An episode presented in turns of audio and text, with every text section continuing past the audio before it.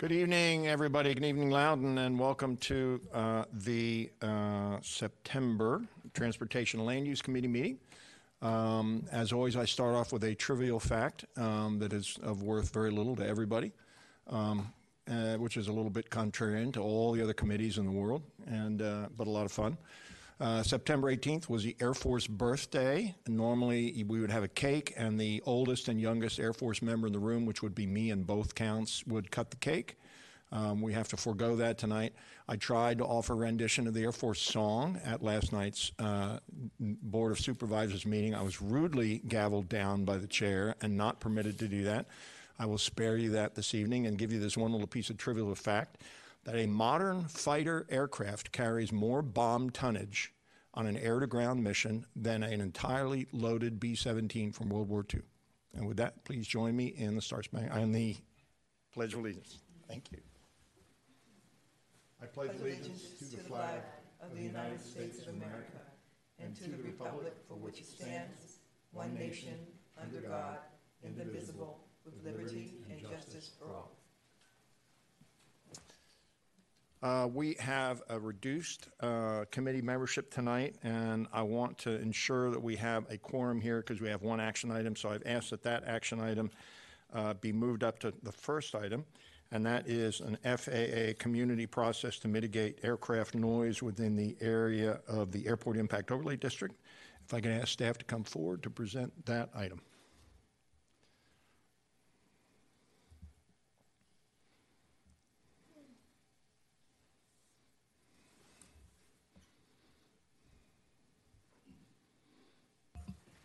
Good evening, Mr. Chairman. Good evening, and um, at the appropriate time, uh, if y- y- I don't think we, I think we know all of you, so I don't think we need to introduce. But when you, we introduce the Vianair team, if we could ask them to introduce themselves over the phone, that'd be great. Yes, that sir. all right? Let me get set up here. Jackie, So- you're looking at me like this is news to you. Right. So, um, so good evening. My name's Josh Peters, um, Jackie Marsh, Dusty Smith from the county, and on uh, the um, WebEx we do have uh, Jim um, and Jason from Vianair. And uh, Jim and Jason, if I could get you to just say hello and introduce yourselves as well. Hey everybody, Jim Allardyce from Pioneer. How you doing? Hi, Jim. Thanks for joining us. Go Is Air it- Force. And it's Vianair, not Vianair, right? Yes, sir, Pioneer. Vianair, got it. And uh, good afternoon. My name is Jason Schwartz. I work with Jim at uh, Pioneer. Happy to be here tonight. Thanks, Jason. So, um, Mr. Chairman, is it okay if I just step through the couple of Absolutely. slides? Dive in. You bet. Okay. So this item, as the committee knows, is a regular update to the Transportation and Land Use Committee on staff efforts to open dialogue with the Federal Aviation Administration regarding community concerns over airport noise. This effort was initiated by the board this year while adopting amendments to the Airport Impact Overlay District, uh, which occurred in January. This item, uh, tonight's item, has two parts. Uh, The first one is the regular informational update summarizing staff activity since our last update to the committee on July 19th. And the second piece of it is the action item that you referred to, Mr. Chairman, uh, to discuss and provide a recommendation to the board regarding staff's suggested approach to forming a work group to participate in the intended community process with FAA. County staff has not received uh, a response from the FAA's uh, community engagement officer yet. County staff has made a number of requests for uh, a staff-to-staff meeting, and we've asked uh, assistance in this matter from our consultant. We will report back when we have more to share.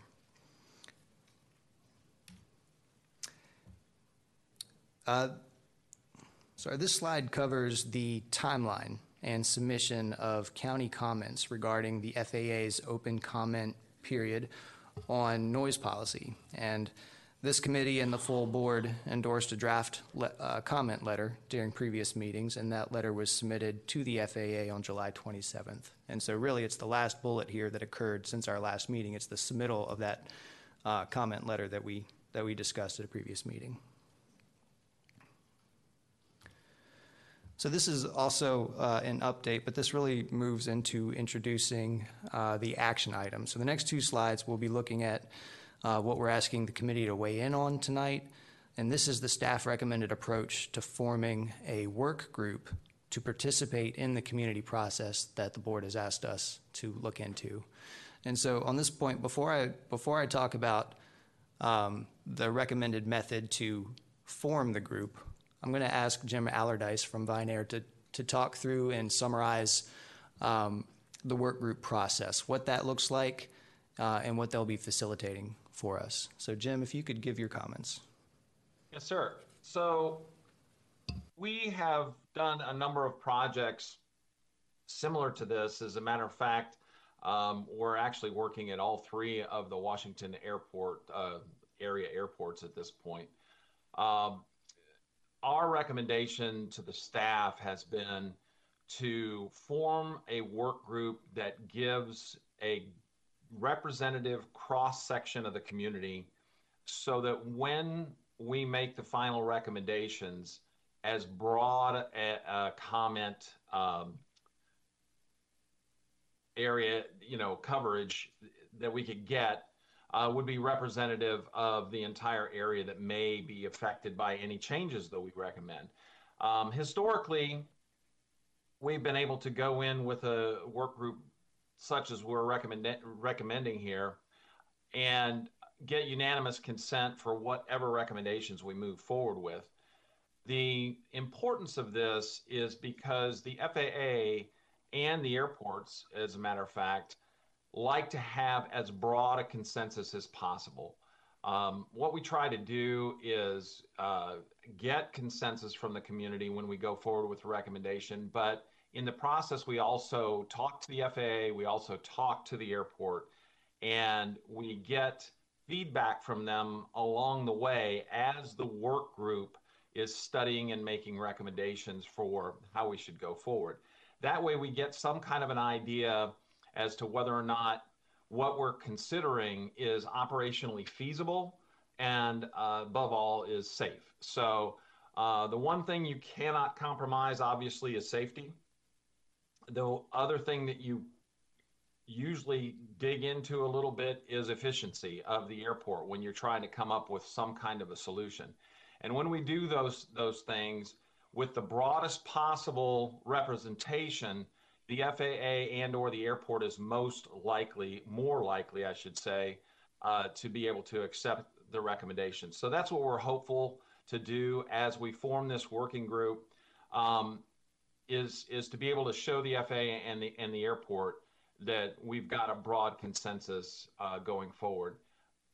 I, I, think that we will start by uh, approaching the airport with our, plan and our group, and then we will work through the airport to uh, discuss uh, proposals with the FAA. So that's just kind of the long and the short of it.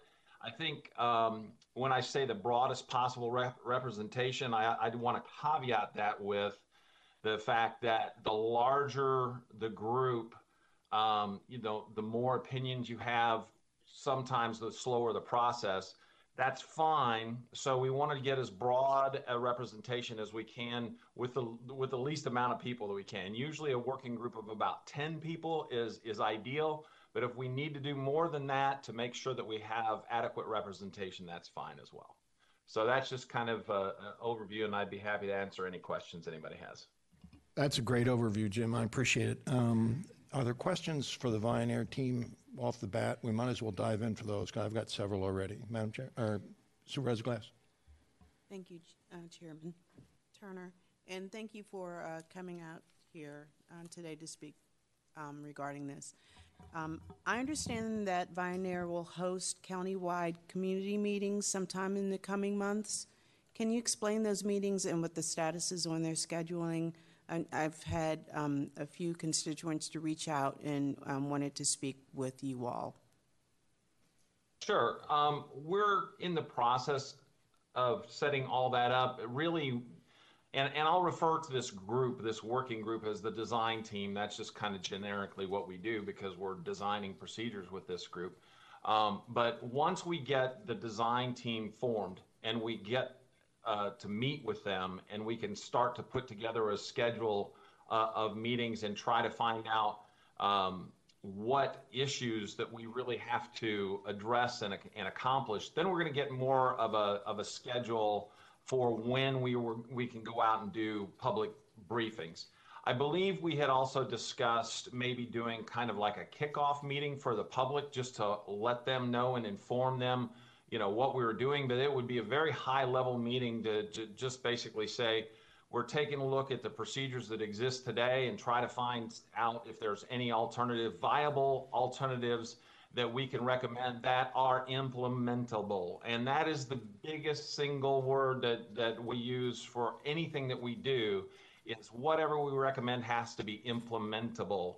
And so when we go out to the public, we really, really want to drive that point home because what it does is it, it sets the expectations of, of what can and cannot be done. And, you know, we try to do that right up front with both the working group slash design team and the public.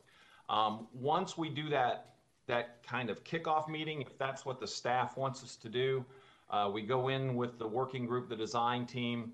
Uh, we try to come up with a recommendation, and at that point, we would go back out, if again, if the staff uh, approves that, to the public and say, this is what we came up with. If there's any glaring oversights or or any um, huge groundswell saying that oh what you came up with is just totally untenable, then we go back to the drawing board and try again.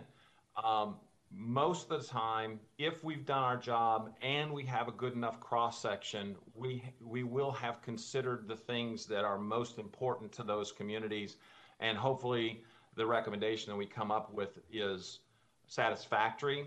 Um, it, in that case, then we don't need to have a third meeting. But um, if we need, need to have a third meeting, if we had to go back to the drawing board and come back out, we can do that as well. So we're very flexible on, on, on that. Thank you. Madam Chair, Thank you, Mr. Chairman. can we start the clock, Jackie? Thanks. All right. Um, first of all, thanks for everything. We do appreciate the assistance. I have a couple of questions. One, when you talk about, when we look at, at, at slide number two of six, and it said the sta- staff has not received a written email or telephone response from the FAF or, or CEO, are we, tr- are we, have we hooked or tried to because I tried and it didn't really work, hook in our congressional delegation to see if they could at least get us a response from the FAA because that would be really helpful. That's my first question. My second question is one thing you said is that you would first approach the airport. Can you give me the rationale for first approaching the airport since the airport has made it really clear already that they don't have power control and all they would do really is turn around and try to get a hold of the FAA. So are we not just losing time by approaching the airport when we know their answer already? And then thirdly, as I look at your map on page four or six, are you aware that that the that the when we talk about creating a, a large coalition and, and, with all the HOAs, and I completely agree with that uh, with that um, idea to create a coalition of, of HOAs and, and others. But when but when you look at the map that you put up, the HOAs themselves, I mean, like so what Brambleton wants and what Willowsford at the Grange wants are two very different things because if it's not over Brambleton, if the if the airplane noise is not over Brambleton, it might be over Willowsford. And so you're creating a coalition of HOAs that want basically the opposite things um, in this coalition. And short of saying there would be no airplanes flying at all, I don't know how we would please everybody um, in this coalition that we're creating. Thank you. Sure. Um, if the staff wants to take the first one about the congressional piece. Chair Turner. Go ahead. Uh, I'll yep. take the, that item. We have purposely held back uh, engaging the congressional delegation. We always know that is available. We know that our board members have a fantastic relationship with them, and if we call them or any of you call them, they will be quick to react. But in in you know complete you know transparency on the whole topic, we're very concerned that FAA is a, is very fragile at this point in time in order to move to a successful outcome, we need to build good working relationships with the FAA. And if the directive rains down from congressional delegation that you shall and you must engage them, um, that they may change their posture. The other aspect of that is uh, until Vianair finishes their work that they're getting ready to start with the work group and have some type of a proposal to even talk with the FAA about, we're, we're kind of in a good position allowing that time to, to pass so they can complete their work. And when we do engage the FAA, we have, we have substance to, to present to them instead of just saying, hi, you know, we'd like to talk to you about this in three or four months. Thank you, Mr. Groblet. Uh, Jim, you want to tackle questions two and three?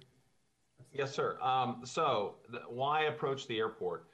Um, the airport is really the the best conduit to the FAA.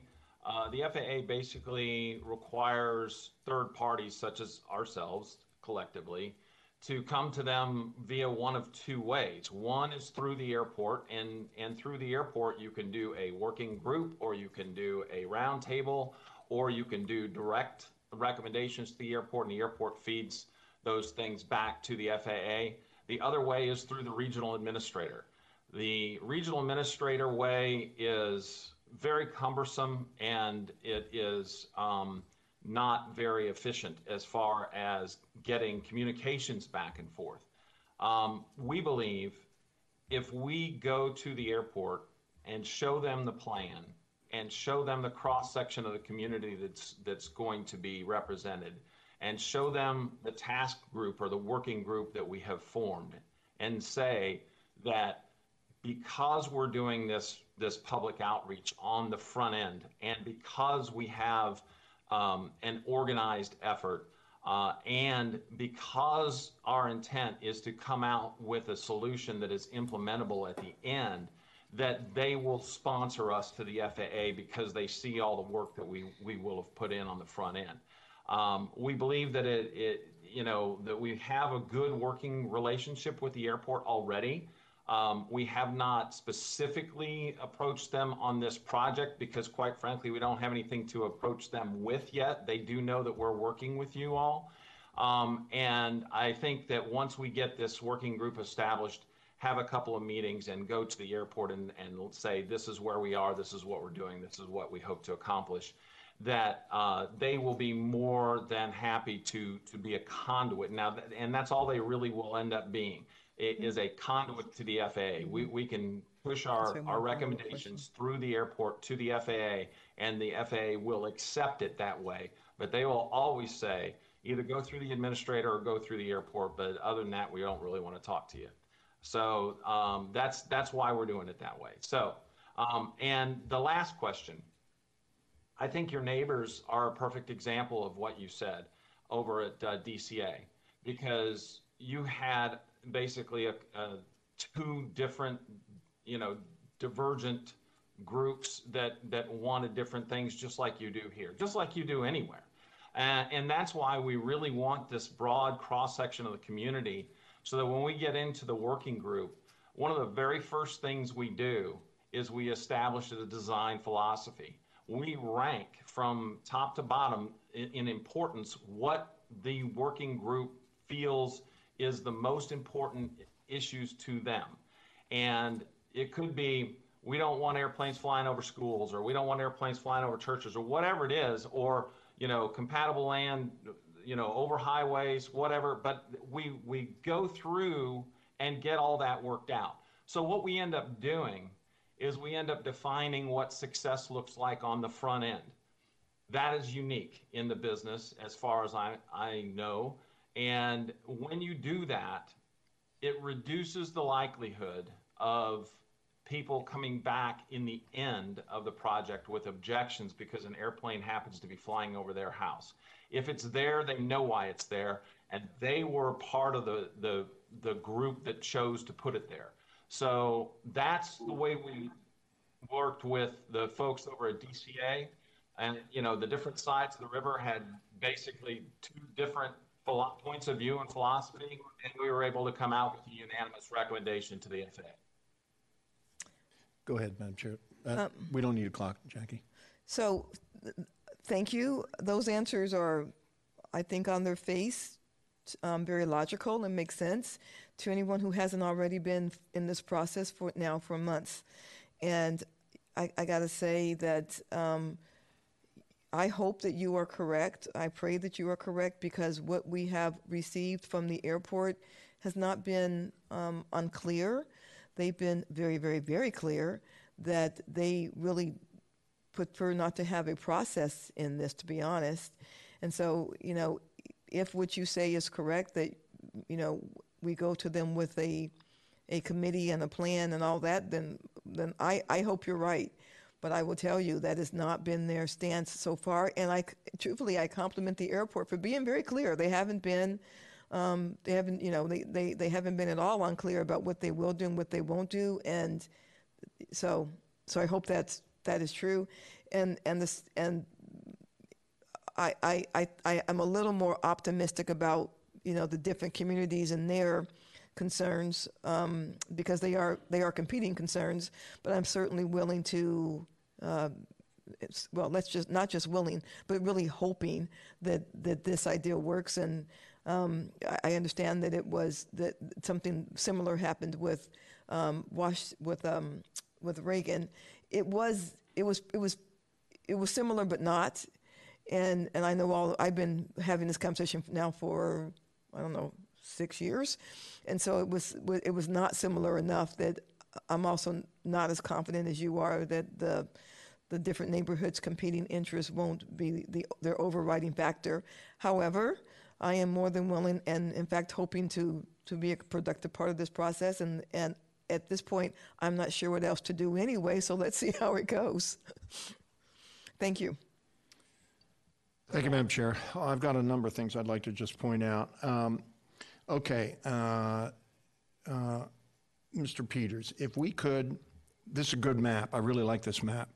I believe that we have a total of another 2,000 houses that are going to go in, and I believe they are going to go in on the blue shaded area directly underneath Birchwood at Brambleton, just to the west of Old Ox Road.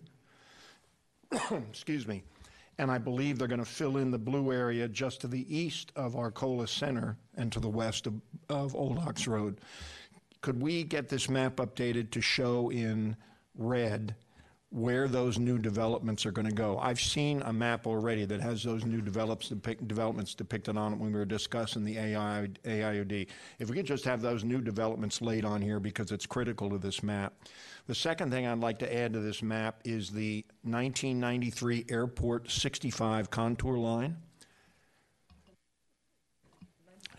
The 93-65 contour line for the proposed departure path off runway 30, and the current 65 LDN for the AOD, AIOD that we just approved.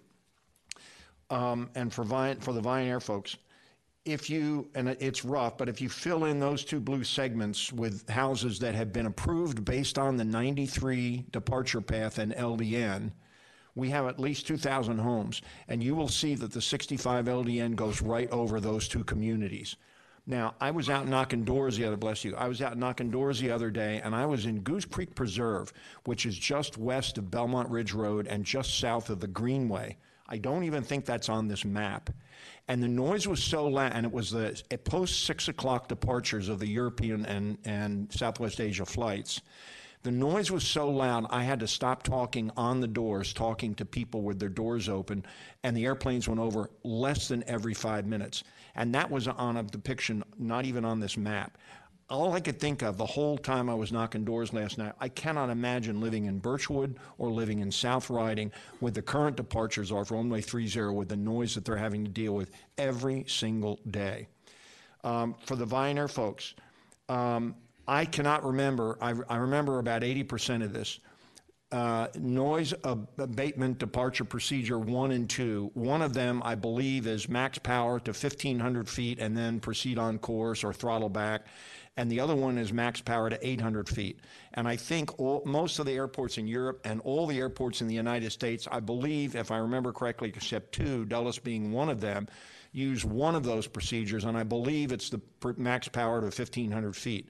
Dulles is the only one that allows them to throttle back at 800 feet, and I believe that results in a slower climb out and therefore lower altitude with more noise.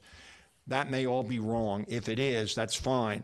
But I would like you to include as a, just put a pin in the, in the marker that I would like Dulles to begin to comply with noise abatement departure procedures that are, that are the, the, the higher gradient of noise abatement as we go forward in these discussions. Um, and, the, and the only thing to Vianair I'd like to point out is these two new housing developments were approved based on the airport's projection in 1993, and their, their studies were not normal five to eight years out. They have insisted, MWA has insisted on conducting studies that say this is to end of life at Dulles Airport. This is as far forward as we can see. And so that's the 9365 LDN overlay that'll get added to this map. And you will see that it, it is directly over, if you see that spike of blue right under the runway center line, that's a floodplain and overhead transmission lines. That will never have houses in it. Um, and the end of that blue section is a, as it goes into Briarfield Estates, I want to say is about a mile and a half out. So that's what you're going to get when you poll the community associations is you're going to get all the people uh, in all these neighborhoods are going to say we don't want noise over our houses. But the critical factor is you've got to you've got to grade that response from the community based on the number of people that are affected, yes, but also the average ambient noise that that population is living with, and they should get a heavier weight on their protest than uh, communities that are further along on that centerline departure path where the airplane is higher and possibly at a lower power setting. So the weight of the of the housing directly underneath the current departure flight path, which is a left or right turn off runway at the departure end of the runway, yeah, it, it, the number of people may be lower or the same or even a little bit more, but the noise gradient is much, much higher than if you proceed straight ahead on runway 30 by the time you get to Willowsford or Briarfield Estates. So I'm going to talk to Vianair offline and we'll get more of that out there. I just wanted that out for the public record that there's a whole lot of things at play in here. And, and Vianair, I'm, I'm sure you guys will factor all this in, but those are some of the more salient ones. Um, that was a long diatribe by me. And Vianair team or staff, do you have any, any questions or comments or responses? I think I, depending on how you'd like to direct this discussion, I know that we need to at least outline our two action items to make clear what we're asking for votes for. And so if it's okay, I'll kind of move to those two things. So the, the two the two parts of the action item are one to endorse the study area, which is this blue outlined area. We're referring to it as the study area of influence. And that's an, an important decision point, excuse me, because it, it becomes the geographic basis for selecting representation. So that's point one. Point two that we're asking for your endorsement of or further discussion is our approach to grouping these communities to select the work group. We have 32 communities that are within um, this study area of influence. We believe that we can select nine, that's what we presented in the staff report. If we select the nine largest communities, largest is kind of a, a general term, but large communities that are also dispersed spatially throughout that area, that they can represent the interests of those smaller communities that adjoin them. And so this actually gets um, partly to Chair Randall's third question about this issue of competing interests. We're trying to establish a method here and asking for your endorsement that says we have representation um, that considers spatial, um, the spatial situation, but then also um, um, making sure that nobody's left out because if they don't have a seat at the table, the person right beside them has the seat at the table. So that's what we're asking for the committee's endorsement of. It's the space and then the grouping technique. Thank you. I appreciate that clarification. And I was very comfortable with both recommendations. And I'll just open it up for questions if you have any questions at all on the recommendations of staff for either the group process or the map. Supervisor Glass. I don't have any questions, but I do agree with, um, with the recommendations that staff has, so I would be in agreement with them. Great. Madam Chair. Thank you. On pages um, uh, uh, four and four and five of the of the report, um, can you give me the, the the different colors? I know what the blue is, but the, the, the but the the light purple and the violet purple are those where the LDN lines go? What, do those have any? Do the colors have any particular significance? Yeah, I think the darker purple is just, those are the parts of the communities that are within that blue marketed area, and it gets lighter when it's outside of that area. It's think- not. It's not about the LD. That's not where the. No. There, there, if you look, there is a very faint LDA, LDN lines, I believe, on there, but they're, they're pretty hard to see. Um, We, we, I think they can be made uh, more clear. I clear. actually don't see them. I'm still. looking. That, I think that was the 60, the 65 is, Oh, oh, oh, oh, oh, I see that. Yeah, yeah, yeah, yeah. Okay. Okay, gotcha. I see them. so that, that's why there are two different colors purple. They're really, purple in general just marks uh, what we, it's a, an approved rezoning. Ah, all right. I understand. Thank you. Uh, Anything else, staff? Because I think we're probably ready for a motion. Or from the Vianair team, any questions on my, my long monologue there? No, sir. Okay, with that, I think I'm going to make a motion. I move the Transportation and Land Use Committee recommend that the Board of Supervisors endorse the staff recommended study area of influence as depicted in Attachment 1 and the community representation groupings for inclusion in the work group as set forth within the September 20th, 2023 Transportation and Land Use Committee action item. Second by Supervisor Glass. Uh, I have no open comment. I think staff's presentation was good, and I certainly took up my time. Uh, Anyone else? Just that my, I will, my, I, I kind of have all my fingers crossed for this to be a, a process. I'm, I'm not skeptical because of Vianair or because of staff or because of anything, but just because we've been in for th- in this so long, and I'm, I'm skeptical, but I, I'm skeptical but hopeful. So thank you for um, everybody. Thank you, Madam Chair. And my, my uh, closing comments for the motion, I just want to thank the Vianair team. I am as tickled as I can be that you guys are in the loop here, and I really do appreciate the support. Um, You kind of know how to navigate your way around this highly charged atmosphere of FAA uh, and Airport Authority. And, uh, and county staff, I know, is leaning on you heavily. We'll meet again, but I really do appreciate that you in the mix. I mean, if we've got a chance of pulling this off, I think it's because you guys are involved, and I really appreciate it. And thank you to the staff. This is a very simple, straightforward presentation. I'm very pleased with the progress we're making, so thank you. Uh, With that, motion's been made and seconded. All in favor, say aye. Aye. Any opposed? There's none. That motion will pass 302 with two uh, Supervisor Kershner and Supervisor Buffington off the dais. Thank you all very much. Our next item is an update on the uh, unmet housing needs strategic plan progress. If the team could come to the table, that would be great.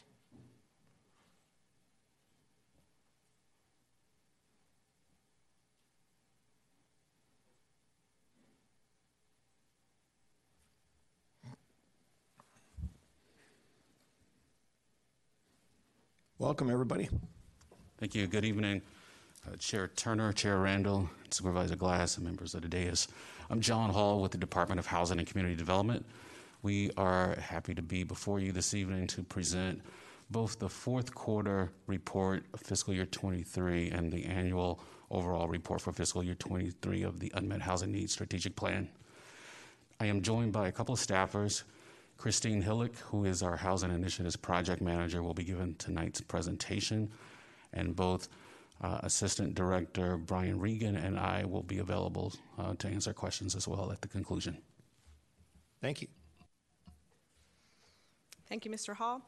Uh, Good evening, Chair Turner and members of the committee. Uh, As Mr. Hall said, my name is Christine Hillock, and I'm the Housing Initiatives Project Manager with DHCD. Uh, Tonight, um, as Mr. Hall said, I will provide both the fourth quarter of fiscal year '23 and the 2023 fiscal year annual report on the Unmet Housing Needs Strategic Plan.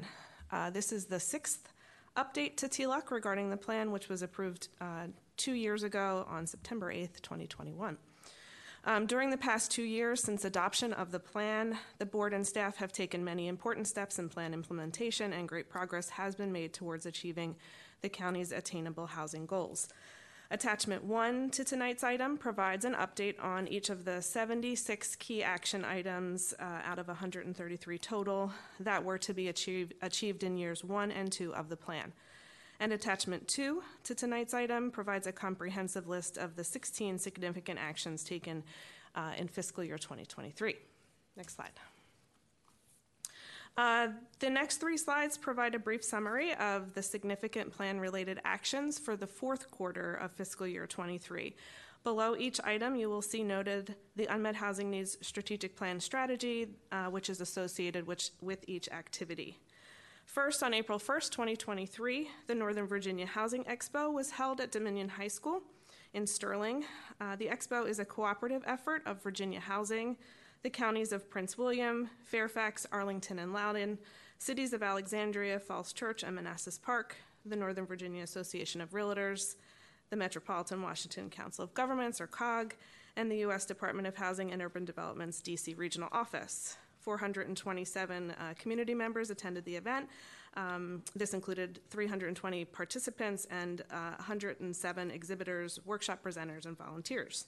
Can I, that was 320 in-person participants? Correct, yes. It was an in cow. event. Good job. It was the first time the expo had been held in several years in person. It had gone virtual for a couple of years. So, yeah, it was uh, an experiment, and uh, we were happy with the turnout. Um, at the uh, expo, we also had 12 free workshops, and 18 households received free financial counseling that day. Uh, on May 10th, the board approved the Community Development Block Grant uh, 2023 to 2024 Annual Action Plan, approving funds for community service and capital projects benefiting low and moderate income persons.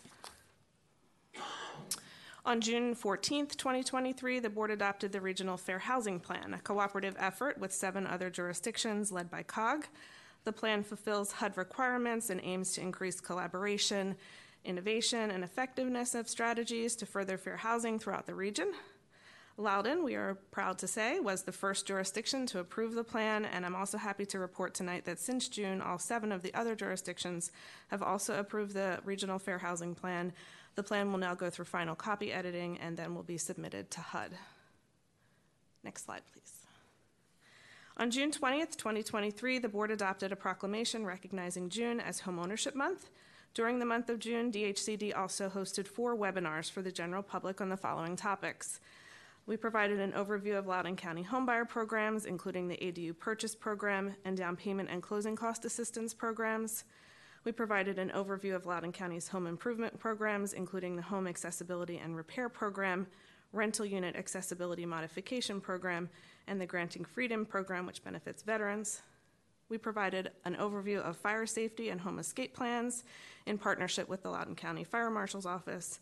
And we provided an overview of the Virginia Mortgage Relief Program in partnership with Virginia Housing, which operates this state run program. Next slide.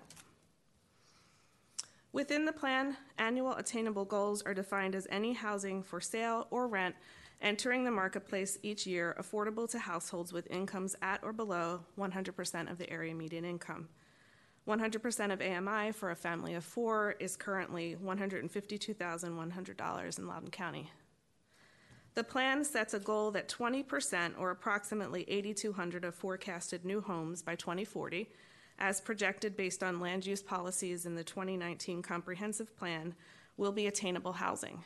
In addition, the plan sets a goal to preserve or create access to uh, 7,800 units for a total of 16,000 attainable units by 2040. Attainable housing can be provided directly through county programs such as the Affordable Dwelling Unit Program, uh, through our Affordable Multifamily Housing Loan Program, or provided indirectly through initiatives such as the Down Payment and Closing Cost Assistance Program or our rental subsidy programs. Uh, the chart on this slide shows the county's attainable housing goal for each year through 2040. The top line in blue represents the total number of units to be provided for each year, and the bottom line in orange represents the number of new units that will be provided. The delta in between is what we consider access to units. For fiscal year 23, the annual goal was 500 units, of, of which 350 were to be new units. Uh, next slide, please. This slide shows the number of new units added and units added through access for fourth quarter of fiscal year 23, as well as totals for the entirety of the fiscal year. In FY23, 182 access opportunities were provided and 164 new attainable units were added to the supply. This fiscal year, the county surpassed its annual goal of providing access to units, but did not achieve its annual goal of adding new units. Overall, the county was able to provide 346 of its goal of 500 attainable units.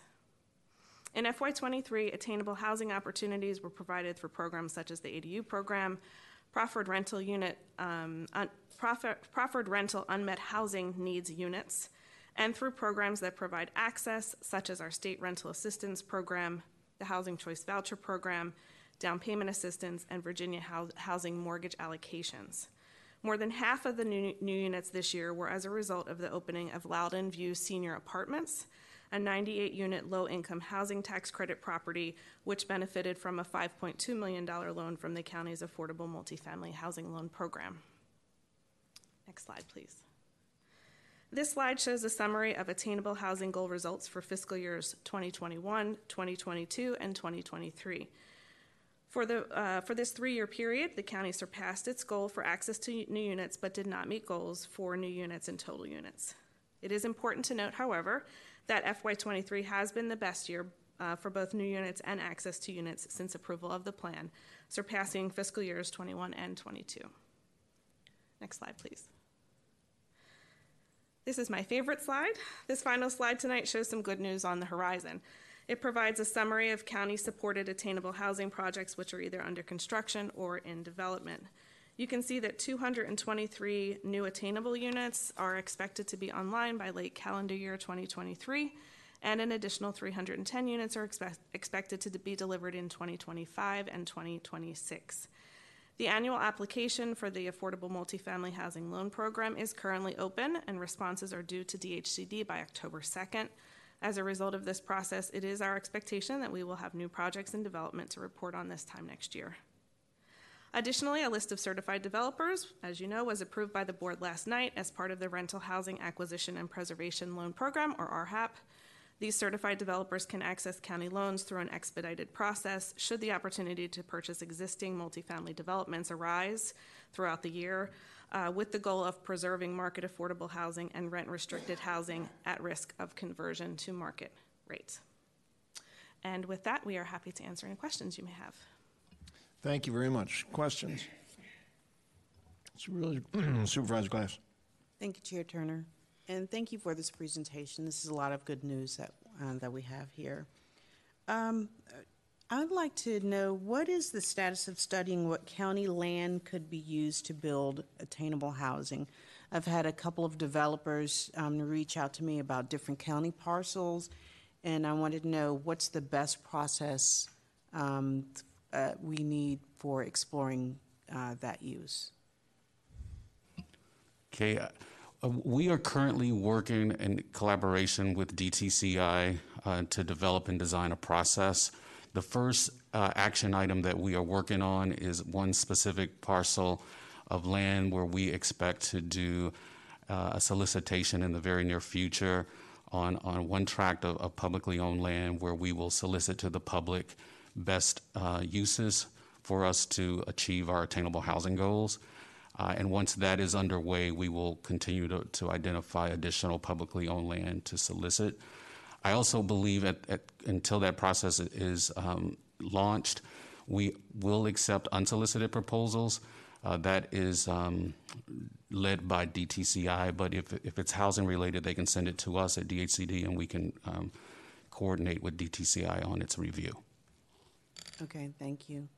And another question that I had last night, we had New Virginia Majority to come in, and there were a, a number of folks that had um, discussed um, a, a, rental assistance program that, that that they said that they weren't able to um, receive that the assistance with that. Can you can you explain to me a little bit more about that and, and what exactly? Mr. Turner, do you mind if I take this question? Sure. Uh, For, Go ahead. okay, so I just want to take you guys off the, out, out, out the. So I had a very long conversation today with Ms. Saeed, Sophia Saeed, who's from New Virginia Majority. I gave her an update of what's going on. She knows what has to be, what has to happen next. It's, it's, uh, uh, you and I could, sh- she knows that right now there, there, there, a meeting cannot happen with staff because of um, because of how our bidding process works. She and I had that discussion today. So they, if she's not already sent an email, she will send an email saying that they don't plan on bidding on that, on, on doing any doing any bidding since she was in the pre-bid meeting for the RFP. So she and I had a long talk today, and I can, if you need me to fill you in more offline, I can fill you more offline about this about this session. Okay. Okay, thank you, Chair. Thank you. I'm fine, thanks. Madam Chair. All right. Um, uh, let me just follow up on something um, Ms. Glass just asked. So I think that I think that, that there's been some confusion because there is a list of publicly available of land that, that that is public land, and but all land that's public land doesn't mean it's available for to be purchased to build on, and and I, I know that there were some questions about um, some public land that we had that wasn't available to, be built on, and so that's there's been some confusion. So I know that there is an effort right now to to have a one list of what's what's public land, the land that we own, and what's public land that we're that's billable, that, that's sellable, and, and that can be built on. Like so over there by the Cloud More, that- that's not part of the public land that can be that, that will be up and would be available to build on. So I think that's the confusion is we is that is that there is a list put out from somewhere of all the, the land that we owned versus land that we own that, that is that is possible possibly can be used for development, which is not that much land because we don't land bank and we haven't land banked in the future. So I think that's what's that's a little bit of the confusion that's ha- I know what you're talking about, and that's some of the confusion that's happening right now. Cause I, and I only know that because I've been kind of digging around this issue for a while now. So okay, um, I have quite a few questions, Mr. Mr. Chairman. Um, on page four, we talk about the um, ADU closing cost and down payment program. You might not have some of these answers right now. If you don't, that, or place for the slides. If you don't, that's fine, but I'd like you to get back with me later with these. When we passed a sin tax on cigarettes, some of the money from the sin tax was supposed to be funneled toward housing in general. Now, of course, we passed the half penny, but we also passed the sin tax money. And I don't know where that stands right now. I don't know if that, that money has been directed to um, the closing cost and down payment program. I know it wasn't going to be a whole lot, and, and if, if a sin tax works well, that's a that's a that's a tax that's decreasing as time goes on because the goal of that is that we discourage people from buying cigarettes. So I'd like to know what this what the status of that ta- of that particular tax is. Um, and if you don't know right now, you can just get back to me. My other question, and if you don't, and I'm sure you do know this right now, we talk about um, what it is when we say we have leveraged this much, much money. What does that mean exactly? Are we using when we say we use money to leverage money? Can you explain to me that process so I just understand it? I see the numbers, I, I can recite the numbers, but I'm not really with that. So sometimes I'm reciting something, and I'm like, what am I reciting exactly? Because I don't really know what the process is. Um, also, on page six, is it possible to put more information into this chart when you explain to me what the chart is, what the what the blue line meant and what the what the orange line meant? I got it, but it's not in here as, as well. So you can can you just do a little bit more, more explaining on that? And to Miss Glass's question, what we keep hearing is that even though we're meeting all these numbers, and I know that we are, and I truthfully, I gotta tell you, I know how hard you all are working. This is such a Herculean effort. It's a regional problem, it's a statewide problem, it's a national problem, it's an everywhere problem. And we are doing well more than anyone else is doing. And I know that, and I recognize it, not just by the numbers, but I, you know, we, we, we're, we're gonna be cutting ribbons all, all fall long.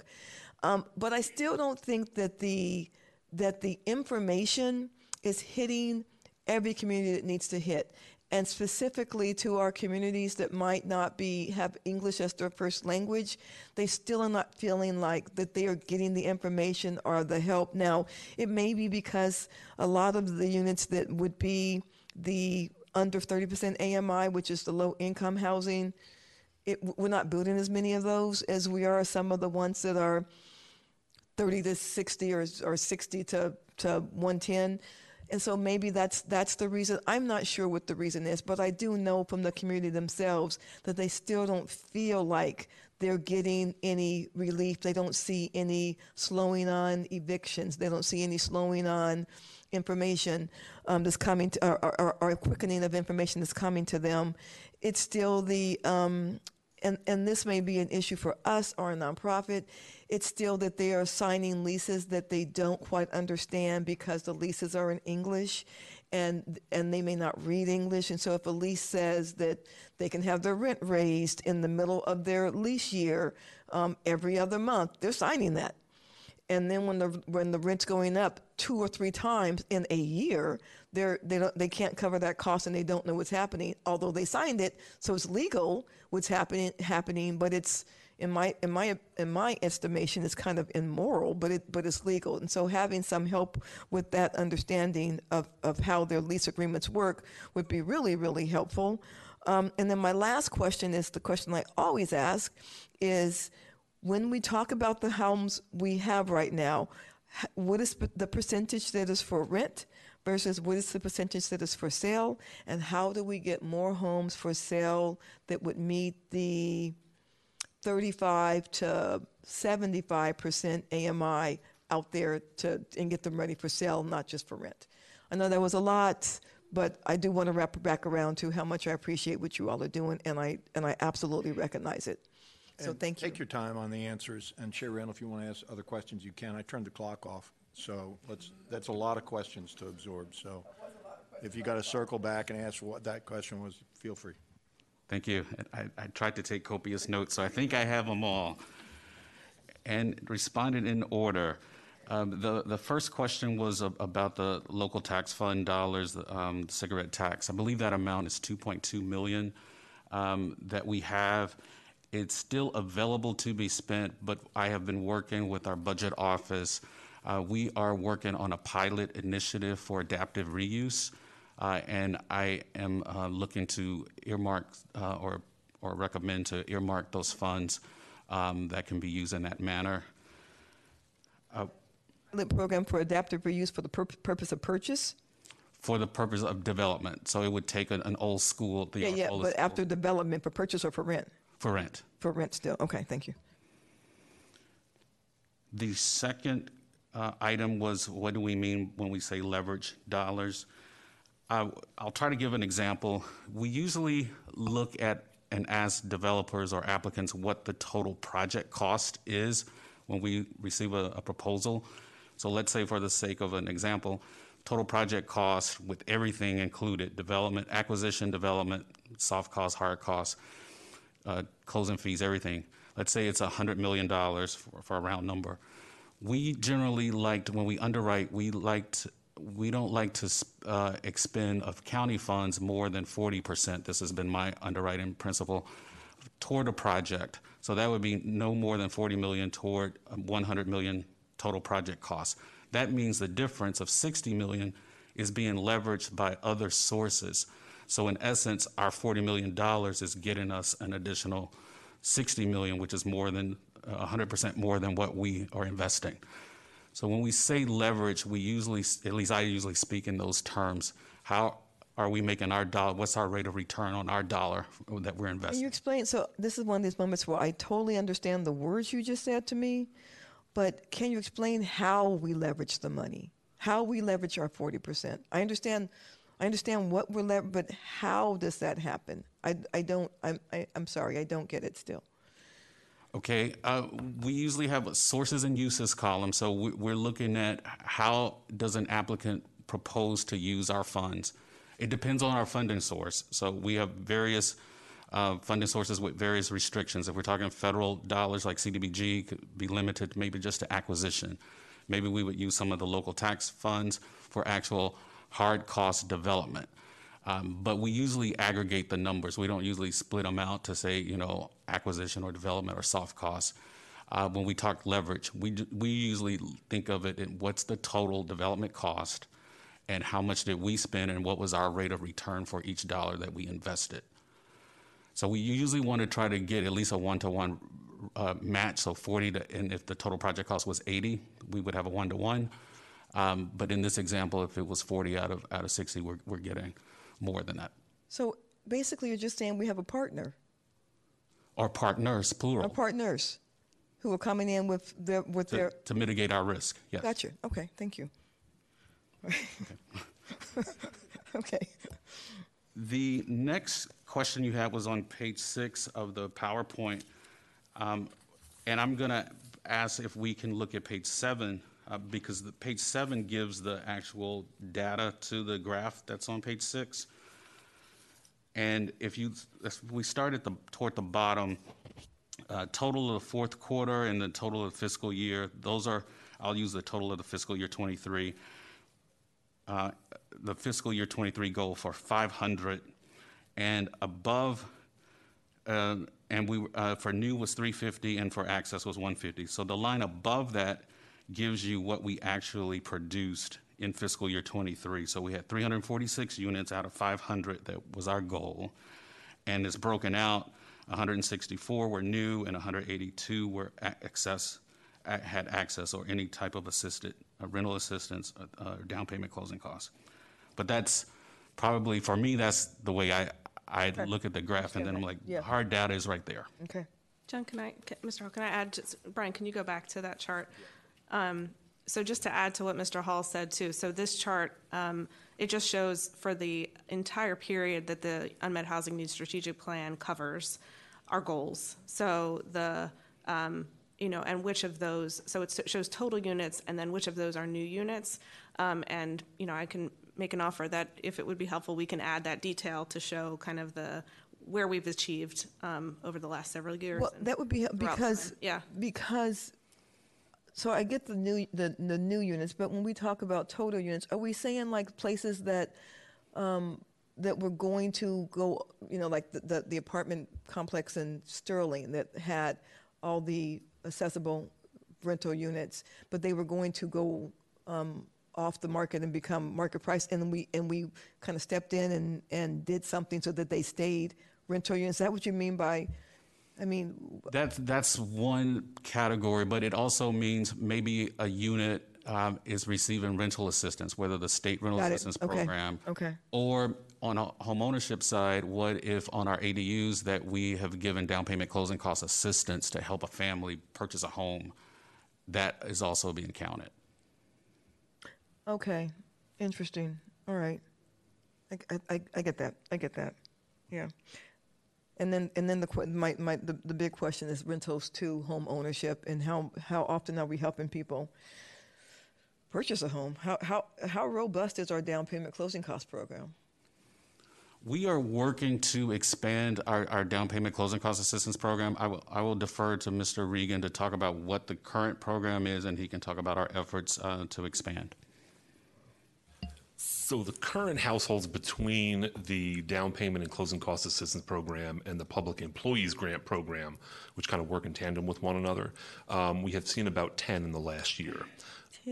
Yes, ma'am. Um, we also have uh, what's called the SPARC program, which is a partnership that the county has through Virginia Housing, and that provides uh, a percentage decrease in the interest rate of eligible loans, which we have seen uh, tremendous uh, success with. So in the past, or for this fiscal year, the county has been allotted $6.5 million, and I think around $2 million of that has already been expended. And that's just to help them. That that's not closing cost and down payment. That's to decrease their interest rates. Correct, by one percentage point. Um, so it doesn't sound like we have a very robust closing cost down payment program.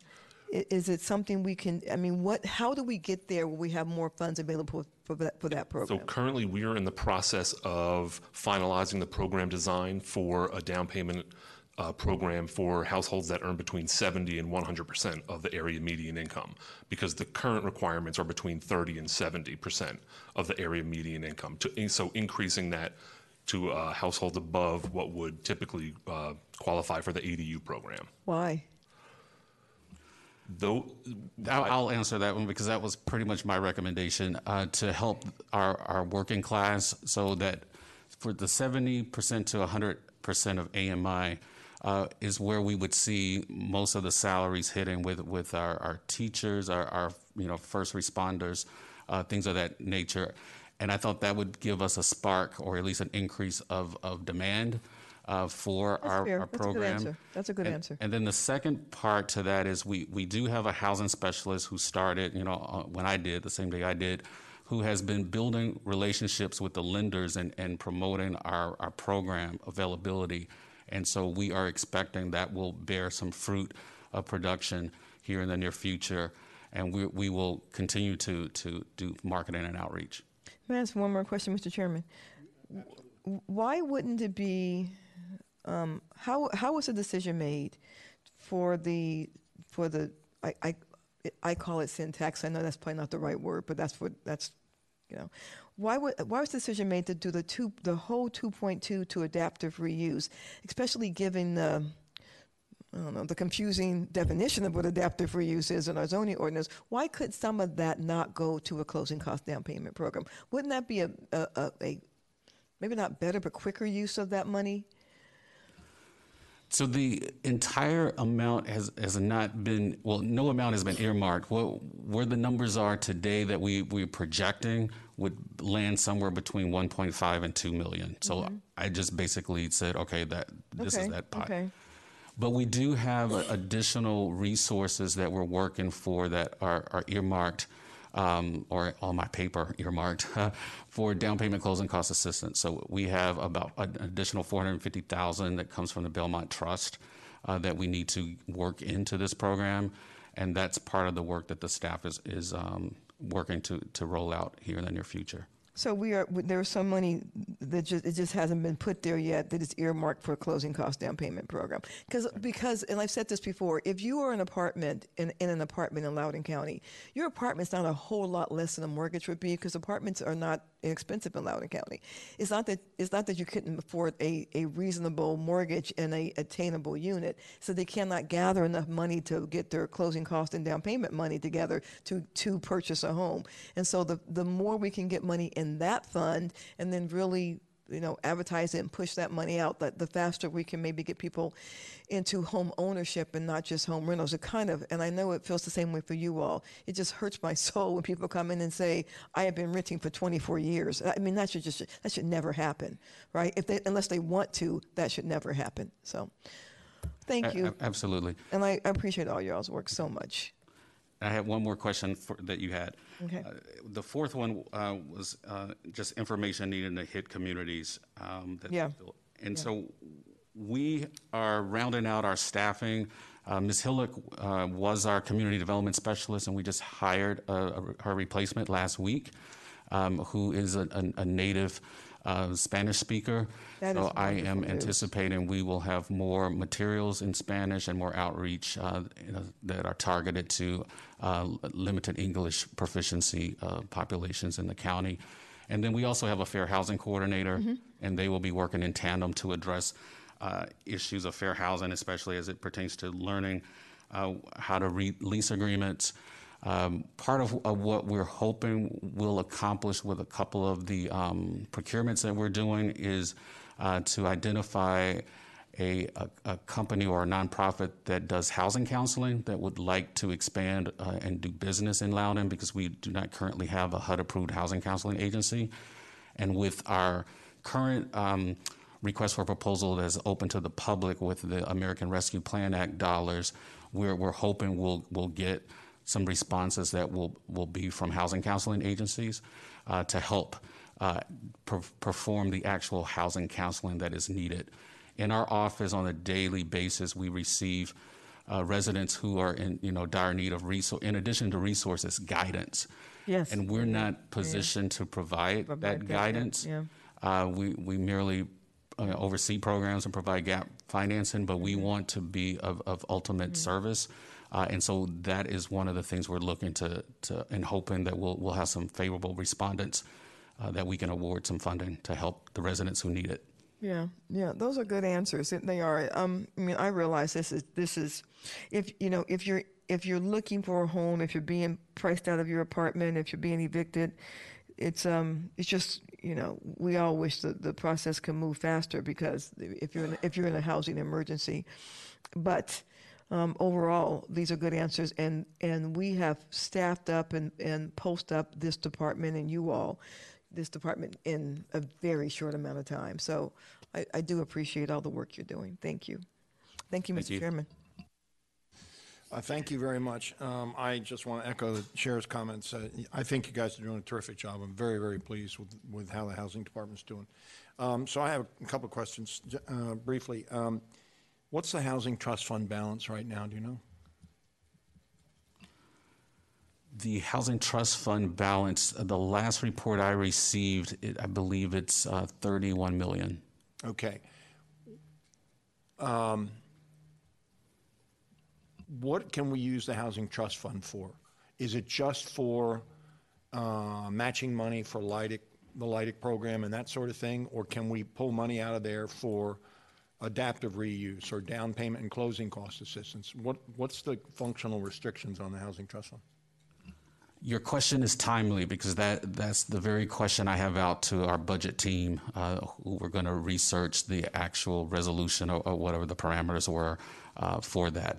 I have been working as if the fund is limited to the low income housing tax credit dollars, so only basically one project a year.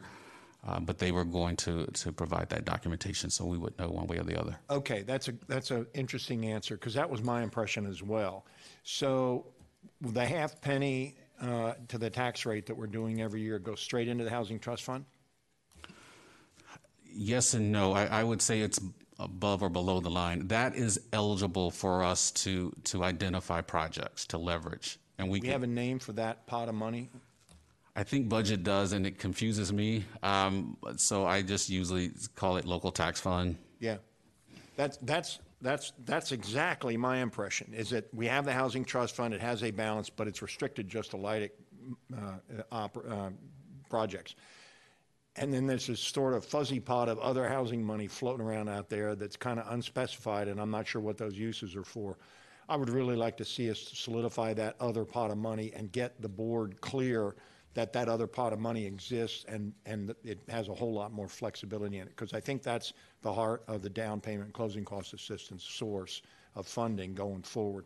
Which leads me to my So, uh, Mr. next Chairman. question. Well, Mr. I- Chairman. I have- Yeah, I just want to respond to your question. So the, the Housing Trust Fund, as it was set up, is restricted in, in the uses that it can go towards. And I will defer to uh, Mr. Hall and his team to, to come back and provide a more complete response as to what those specific uh, programs that they can, that, that the Housing Trust Fund funds can be allocated towards.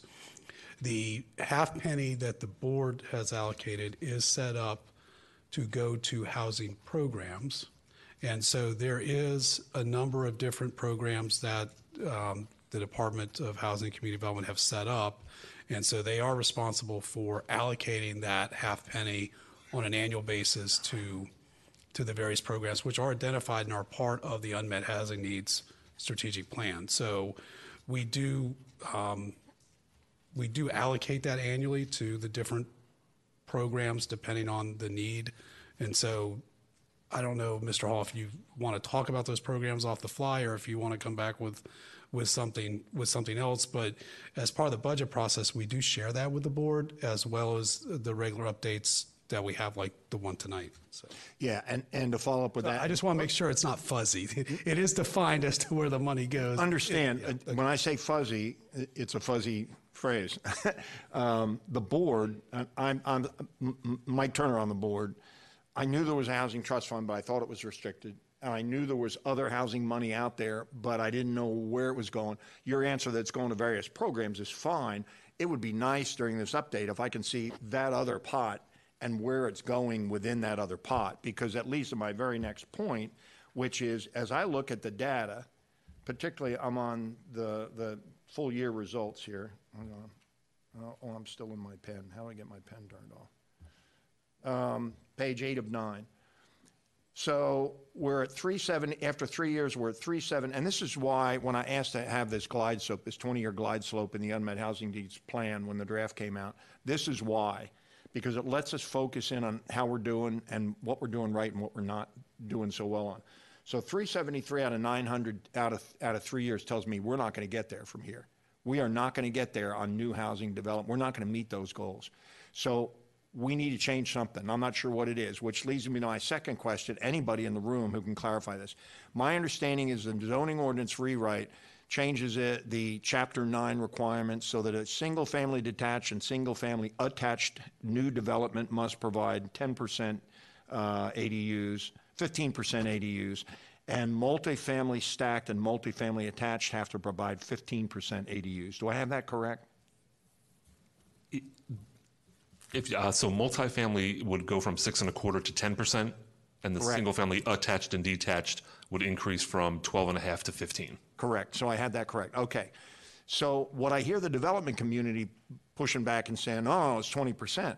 Well, it's 20% aggregate increase over the 20 year period that the plan envisions. And that's because we get applications that have over those 10 and 15% limits, and they offer more affordable houses. A LIHTC project can often throw 70, 80, 90 affordable units in one project, which is way over the 10 or 15%. So that's where that 20% comes from.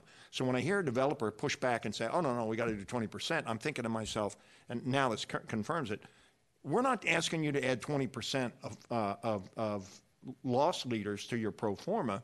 We're saying in the aggregate over 20 years, we're going to need to make, create 20% of that total as affordable housing. For new development, it's 10 and 15% going up. And the reason I bring this up is I don't think those pro formas for those developers can withstand more than the 10 or 15% uh, bogey, that, that benchmark that we put into the, the zoning ordinance rewrite. And we're not making it at, we're not making it at six and a quarter and 12 and a half over the last three years. If we're sitting here at 41.4% of new housing, we're not making it. So we got to figure out something better because I don't think we can lean any heavier on the development community for new units. We mm-hmm. got to come up with mm-hmm. an, a, a better answer. I agree with the that. second one is the reason I like these goals is because it clearly tells me that our accessibility efforts are very successful. We're at 127% over three years. That's great. And if, if I'm sitting here as a layman looking at these numbers, I'm thinking, let's take whatever resources we have and funnel them down into those programs because those programs are working great, which leads me to the I agree with the Chair Randall. Let's get some more money into down payment and closing cost assistance because, and all of our other access programs, because I think that's really good. Um, we had a great meeting today with, with uh, a potential uh, deal that we could, that would create an entire community of affordable by design. I'm a big proponent of accessory dwelling units, though that raises parking issues. But I think we have tons of potential in this community on accessory dwelling units. Um, so, and I think if we created accessory dwelling units, a, a, a robust program, that I think would add to that new unit number, I think, because those are actually, we're creating new units on the market that didn't exist before with an accessory dwelling unit, rather than getting people into existing units. So I, I just, that's just an observation that I think, um, I, I think is important. And then the last point I wanted to make, it's really not a question, is I absolutely understand, at last night's meeting, I absolutely understand the frustration of the people that see rental assistance there and can't get their hands on rental assistance. But I want to reiterate the fact that that doesn't solve the problem. Giving people money for rental assistance doesn't change the paradigm. It simply punts the ball down the field. At some point, we're going to run out of that assistance money, and now we're going to have rental assistance problems again. So at some point, we need to figure out a way to get people that need rental assistance into a situation where they don't need the rental assistance. Either they have access to rental housing they can afford, they have access to down payment closing cost assistance so they can buy affordable by design homes. As, as urgent, and I, I totally support the rental assistance programs, as urgent it is, we need to be realistic and understand, at some point, that's, that, that, that cannot be the answer. That is a, an urgent, needed solution. Um, I used to work at Mental Health America. We had an entire annual conference, and the theme was housing first. Get people in houses, and then we can solve their other problems. So that's, that's really important. But I really want to stay focused in this plan on the long-term solution to the problem so that ideally nobody has problems getting into a home here in Loudoun County. Um, I'm talking a lot tonight. I apologize. um, any response, staff at all? And, and none is fine. Yes, Sir. No, I, I will follow up with you on, on the half cent sales tax, but I, I did, with the listing of the activities and programs we funded, but I did want to highlight one of them that we, we have alloc- uh, earmarked funds for, and that's our rental housing and acquisition preservation. So five million of the, those funds have been allocated. We just did not have a project that come to fruition last calendar year. Uh, and then with the 13 uh, certified developers that we just uh, uh, was just approved last night. We're hoping we'll have more of those developers with shovel-ready projects where we can actually increase rooftops in a relatively short time span. Okay, great. And then one last thing I just remember. Go ahead. Brian? I was just going to clarify, Chair Turner, that for the housing trust, the initial rationale for that trust was for uh, depositing um, ADU funds from when they sell at market. The half of the equity goes into that remember that. trust. Yeah, yeah. So the Yeah. beneficiaries of that trust have to earn between 30 and 70 percent of the area median income, as opposed to somebody above those those AMI. limits. Okay, great, thank you. Um, And then on the chart, uh, the six, the page six of nine on the chart that shows the, the, the goal for new housing and the goal for total housing, if you just added a light orange line to show how we've come for the three years thus far and a light blue line to show how we've come for the three years thus far, that'll give us a snapshot immediately, shows where we should be and where we are against both charts. That's just a suggestion, although you took my red, yellow, green light suggestion months ago, and that worked out pretty well. Noted. Happy to provide that detail. Yep. Anything else from staff? Yeah, Madam Chair. I have just one more thing. I'm sorry. So, uh, if you've been watching the zoning meetings over the past weeks, I there have been a lot of discussions about what does adaptive reuse mean. What how are we getting to that? So, I've I've received a couple of different. Well, I received one explanation of what adaptive reuse is, which is different than the explanation in the in the definitions of our zoning manual. The way I hear you all using the word adaptive reuse is wh- the way I think about it.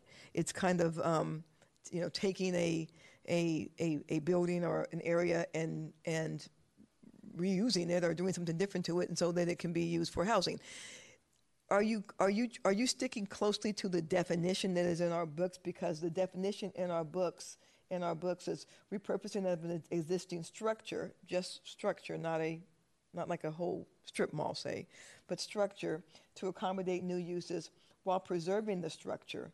This often involves improving existing structures to allow for modern design and programming them for the new use, which is not the same as like the historic definition, which almost requires that you keep the same facade and that type of thing. How are you all using the term adaptive reuse? Because it sounds like you're using it how I'm using it, but I don't know if you're using it as as closely tied to the definition as I've heard in planning with planning and zoning staff. Yes, the, the way that we're using it is, is the way that you just read it in the definition. Okay. Uh, we are hammering out our formal, you know, program and, and policy, so we'll make sure we, we cite that specifically, and so we're all understanding the same scope.